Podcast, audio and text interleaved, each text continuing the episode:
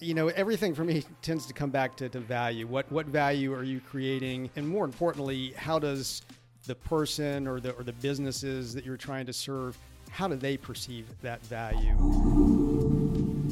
Welcome to the Video Entrepreneur Podcast powered by Uscreen.tv. This is your host, Rob Balasabas, Head of Partnerships here at Uscreen. This is a podcast that talks about what it takes to build a successful online video business.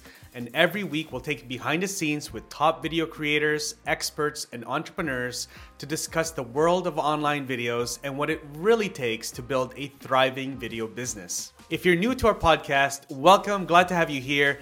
But if you've caught some of our episodes already, glad to have you back.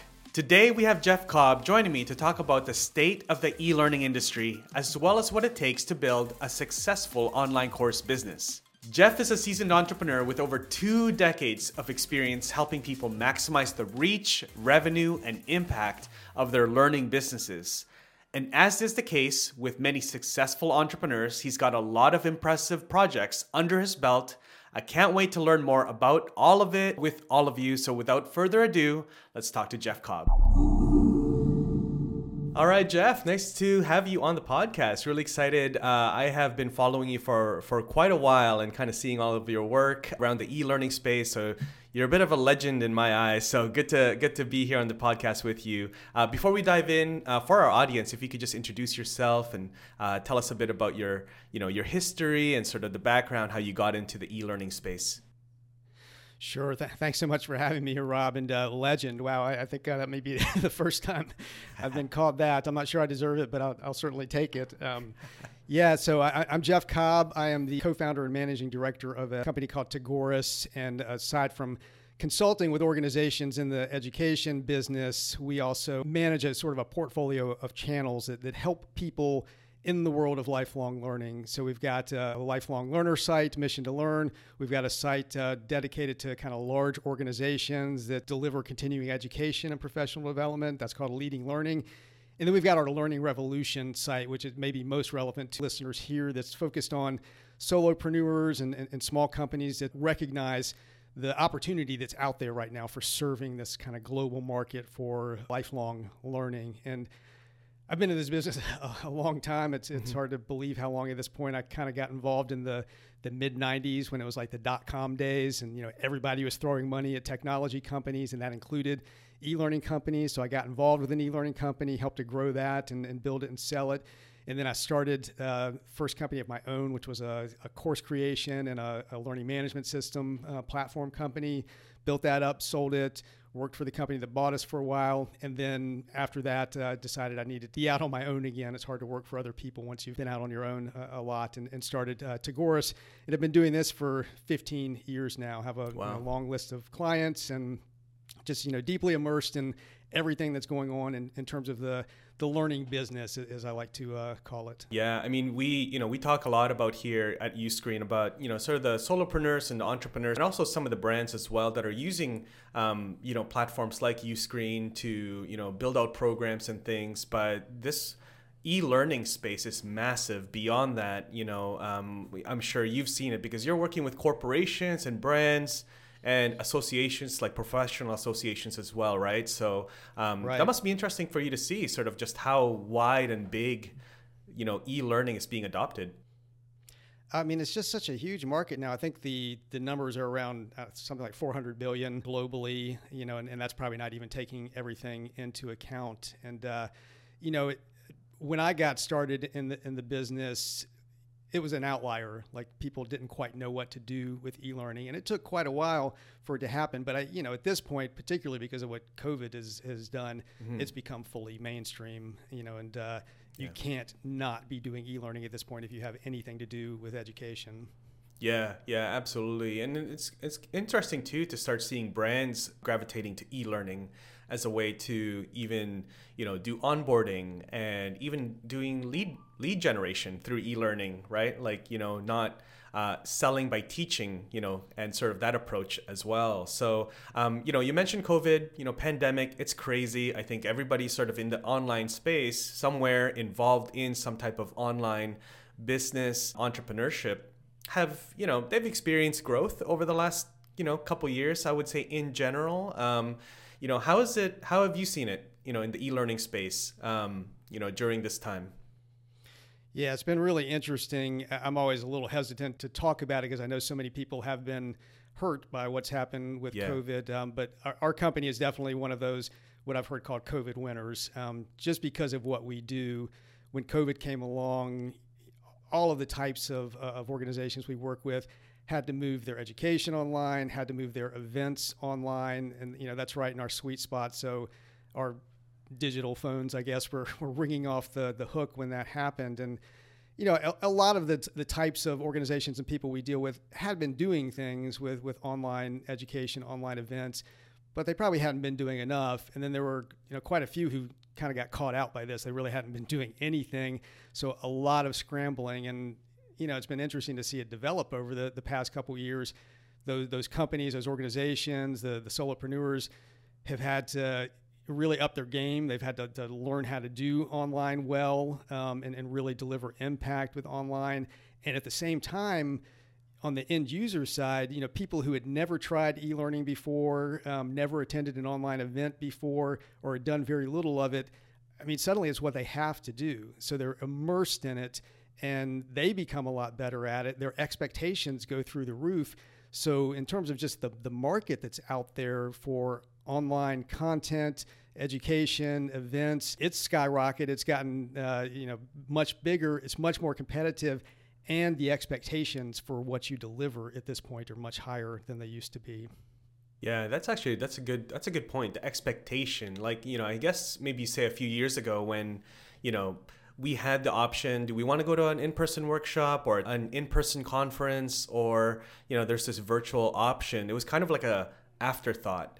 Um, mm-hmm. And I've noticed that during the pandemic, sort of the you know the con- the quality of the content, you know the the you know that people are putting into their programs, their memberships, their online courses, it's just really stepped up. It's more engaging. You know, they're really formatting it for the online viewer. I mean, you'll never replicate that experience in person online, but it's getting quite close, isn't it? Oh yeah, I mean, people are getting much better at it. I think, you know, you referenced earlier like brands getting into this and using it as a form of customer outreach and, and holding their own online events and you know they're throwing big money at it and, and when that starts happening you know the, the quality the, the standard is going to go up not not just the production but also the the the actual impact value of it, the educational value that it's that it's delivering results for the people who show up. Because, I mean, we know that you know the the the competition for people's attention at this point with the huge amount of, of content and online experiences that are out there.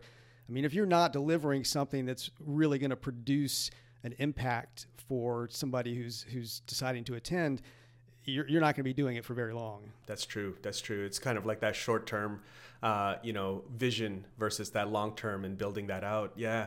Um, let's talk a little bit about you know creating offerings versus just products. You know, um, you know, this is I think some of the things that you talk about. What's what's your take on that? You know, offerings versus products.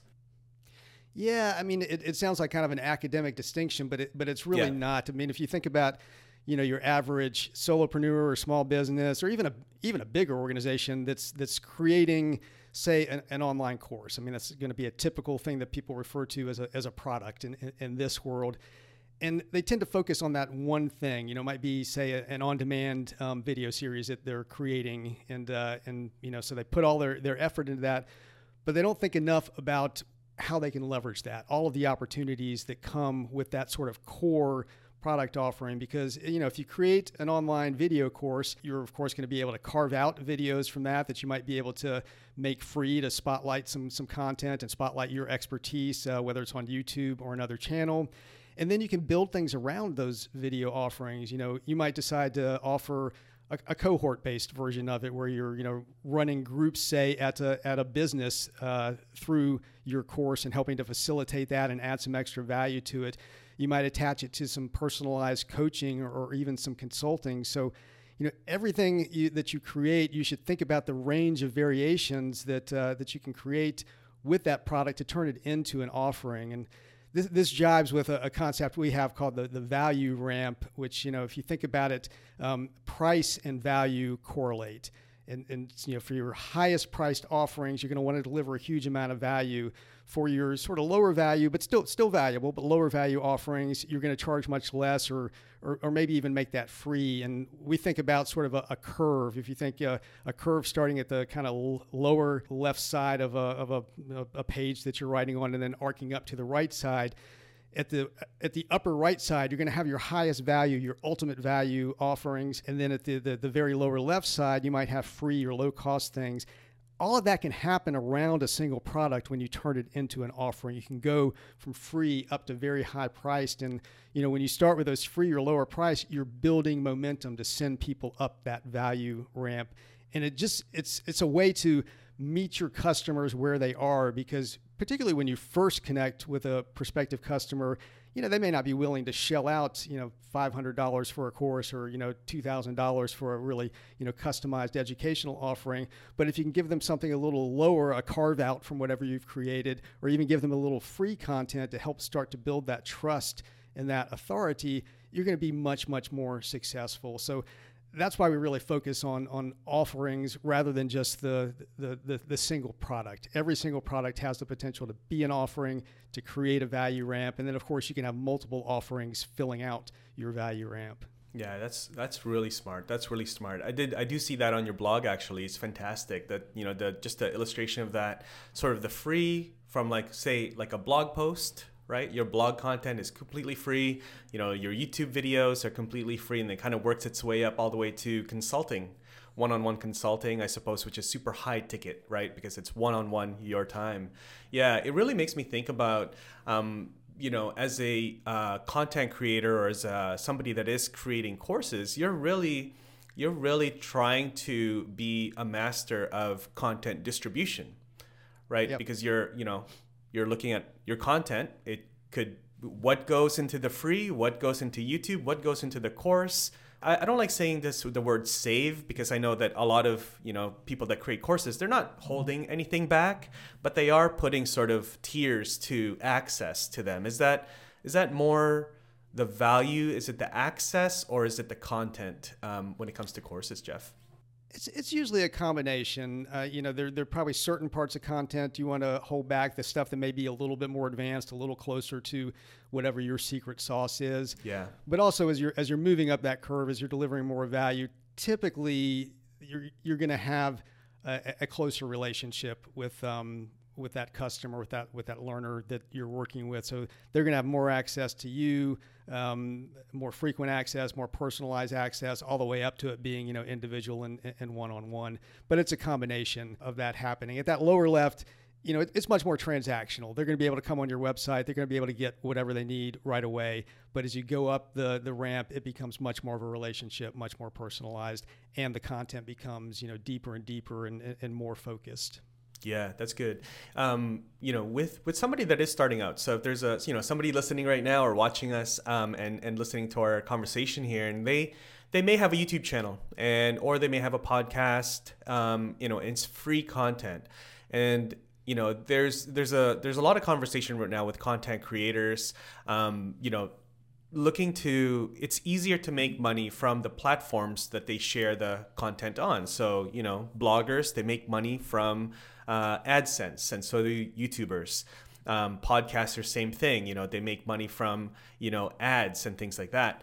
But it it does the the differentiator that I notice is that you know content creators that become successful are able to create their own products and sort of control those levers to make money directly from their audience.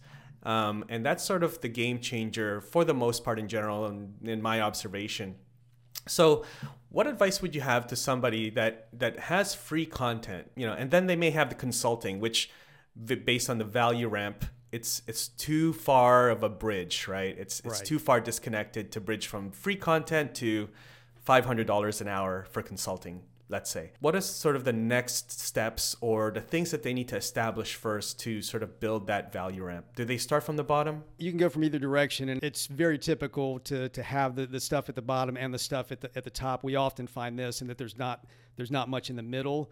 So just even having the value ramp uh, concept in mind, you start to realize there can be a middle there because you know this the, the idea of offerings, the idea of spreading value across the ramp it's also that's an approach to, re- to revenue diversification as well. So you're not dependent on one source. So you know maybe you are getting the AdSense revenue or the affiliate revenue through your free offerings, and that's great. I mean, do that, maximize that, and maybe you are getting the $500 an hour, um, and, and and keep doing that. But you know, either one of those can, can dry up in various ways. So you want to have you want to diversify your risk, diversify your revenue. Let's say you are at the bottom and you haven't gotten to the five hundred dollars yet. You know, chances are you can take whatever content you have and figure a way to to package it together into a, a, higher value format. So if you've got you know a bunch of YouTube videos um, or you know videos you've created and put them on YouTube, you may very well be able to put those into a platform like Uscreen, package them up as, into more of a course structure, add some downloadables, maybe add some some live sessions, you know, that are going to accompany the course if you want to add even more value. And once you do that, you're at a point where you can charge for that content that you've already created that you've had out there for free because it's a different experience and it's a different value level when it's put together in a meaningful way when there's a little bit of access to you when maybe you've added some some documents some checklists some things that help them take action with that content to it so you know, it's really just looking at what you've got and brainstorming about it. You can do it from the opposite direction too. We've done this when you think about what you do as a consultant. For example, we've done a lot of very high priced learning platform selection work for, for big organizations. Well, we've taken that and carved it out into sort of our basic process and put it into a sort of coached boot camp that we do over a five week period. And we don't charge nearly as much for that, but we can charge quite a bit for it because it's got a lot of value associated with it. And we've got the reputation and, and we're able to do that. So, you know, being thinking from both ends of, of your value ramp, if you've got things at, at both ends, and uh, just really having that concept of building building out that portfolio is, is very powerful. I like what you said about sort of diversifying your revenue streams because there are some people that can't afford your consulting, and so you have other offerings in the meantime on demand courses that they can consume and learn from and still get value from. And then maybe as they grow their business, then maybe they'll get up there in terms of revenue right. and be able to afford you, you know, in your consulting. Right. Yeah, so that's that's really fantastic. I want to stay on, you know, just creating and, and starting your online courses. Is there value in terms of pricing? Does the length of the course play a factor into pricing?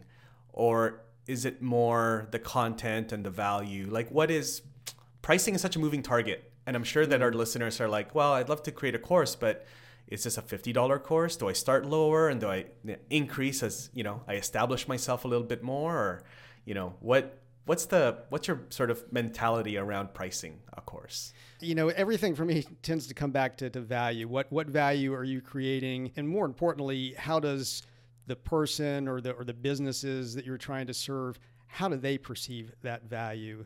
So I mean, length may matter. It's one of those sort of psychological triggers that if people see a bunch of content, they, they think maybe that's more valuable. But of course, in, in reality, it, may not be. What's important is you need to solve the problem or help the person achieve the, the opportunity that they're that they're pursuing. And so, in the first place, you have to understand what that is. I mean, you really have to understand your audience, the individuals in your audience, and kind of what's making them tick and what they're going to think is valuable. If you if you empower them to do X, you know what's that worth to them, and and really try to monetize that. Think about you know financially if you're able to give the, the person the you know the skills they need to advance in their career that might be worth you know another $20000 a year in salary for them. So back that into okay you know they should be willing to pay $1000 or $2000 for a course that's going to do that for them because that's going to be a significant long-term return for them. So really thinking about it from from that perspective not so much about length but about really having the the, the targeted content that's going to achieve value and and again you know the the ability to have access to you as an expert is is always a value lever. You, you have to watch you know what's what's it's possible to scale or not scale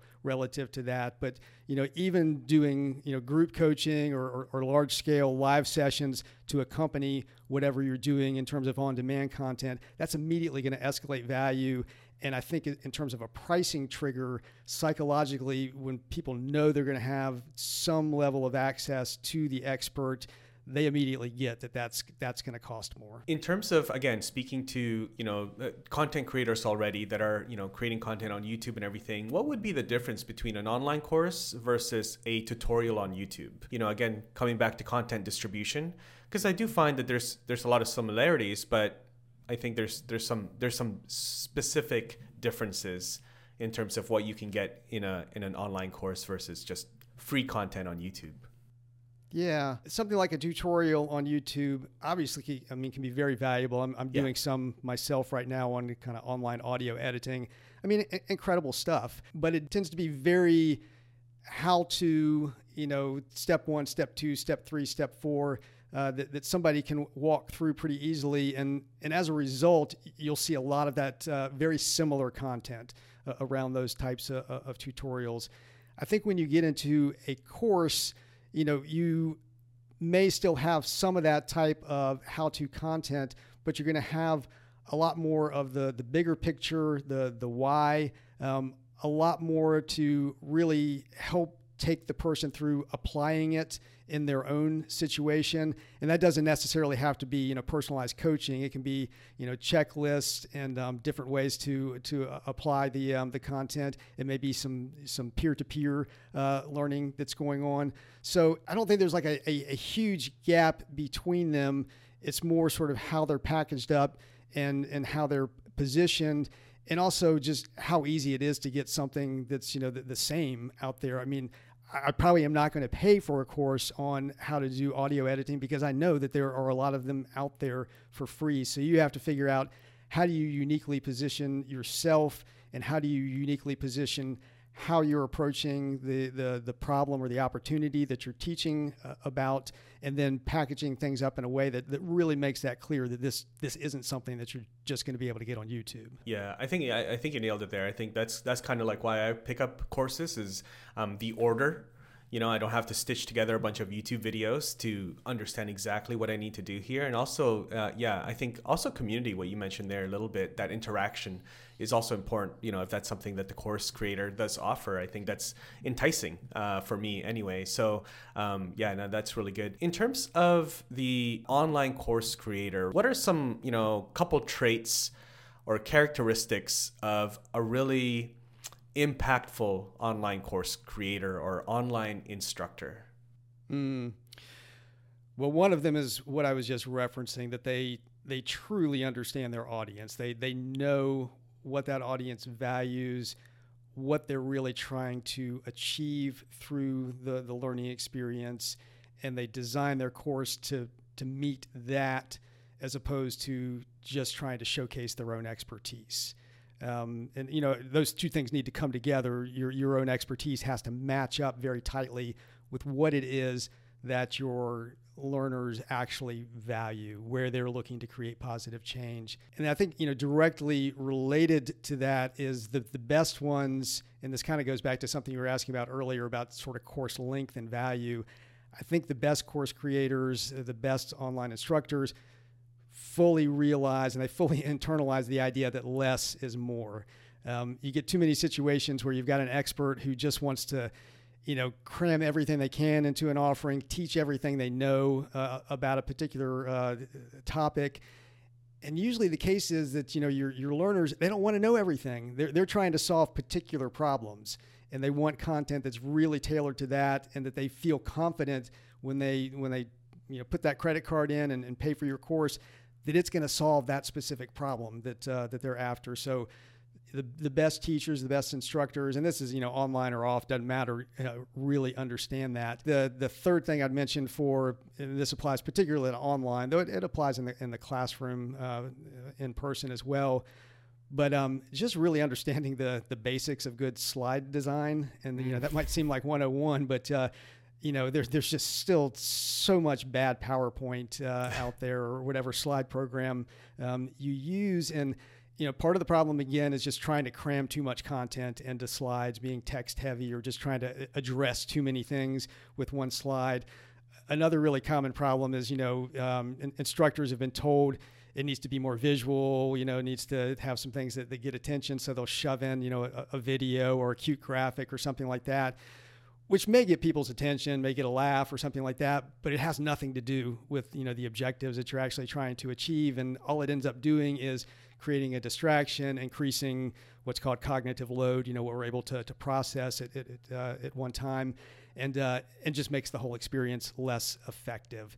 So you know there's just some good basics and fundamentals of, of slide design. And we're actually addressing this uh, this year with one of our new offerings. We've got a, a, new um, course out with all sorts of variations and how it can be used called presenting for impact and we get into you know how do you pare down your content how do you really focus the objectives of the course how do you create slides that actually you know align with that and are going to help you as an online presenter really deliver deliver some educational impact and because of what we were talking about earlier, the whole landscape changing and becoming much more competitive, much more crowded, that's becoming just much, much more important.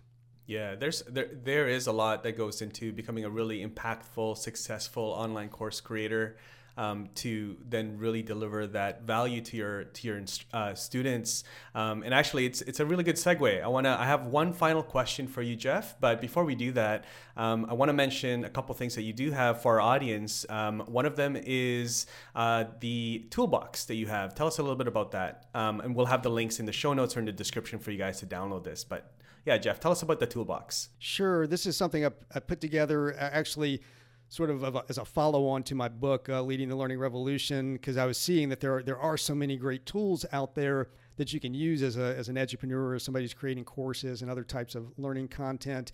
Um, but it can be hard to get a handle on them. There's just so much stuff out there. So I created a toolbox to, to, to really go through the different tools that cover, you know, creating, selling, delivering, um, any sort of uh, online course experience and just you know just package that up in a way to make it uh, really accessible. I talk about those different areas of um, sort of creating value through uh, online education experiences and then you know the, the, tools that align with those different areas of value. So this is free. Um, you can you can download it on on learning revolution. Just go to learningrevolution.net slash toolbox and um, uh, yeah and that's you know it's been very very popular with uh, with our with our readers. Oh, it's amazing. It's amazing. You know, I did I did see sort of like the the, the breakdown of the different outline uh, bullet points of what's covered in the toolbox. Um, it's really interesting to see that there's a lot of it is um, is marketing and promotion strategies. Mm. You know, mm. hosting a webinar or podcast, right? Like creating that because it's it's very important to obviously create a course that has value, but it's also then very important to understand how to market it and promote it. Yep. You know, nobody knows about this amazing uh, program that you have. Nobody's gonna be able to catch it. So uh, no, that's really good. So yeah, make sure you guys uh, download that. It's free. Thank you, Jeff, for being so generous to share that. We'll have that in the show notes in the uh, description to uh, to grab that as well. And so my final question for you, Jeff. You know, being in this you know in this space for many years uh, now and really seeing sort of the evolution of online learning.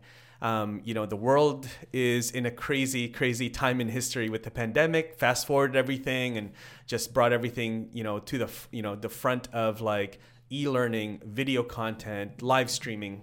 Where do you see the future of online learning? I think that there probably will be more courses, but I think it's becoming more and more possible to consume a variety of, of different content and, and, and pull content from multiple sources into really customized learning experiences. So maybe some blog content, some videos, but then you know coupled with a, with an online course, um, maybe coupled with um, some some community aspects. One of the areas I'm I'm most excited about, and it, and it's sort of it's already infusing its way into our lives much more than I think most people realize, is artificial intelligence and, and what that's going to do for us. And I think increasingly we're going to see platforms that you know have artificial intelligence under the hood and are able to do what I just described. So they might they might be centered around courses, but they also have the ability to go out and grab other resources based on the person's interest and to assemble those together so you have a you know really comprehensive learning experience around whatever you're trying to, to dig deep on and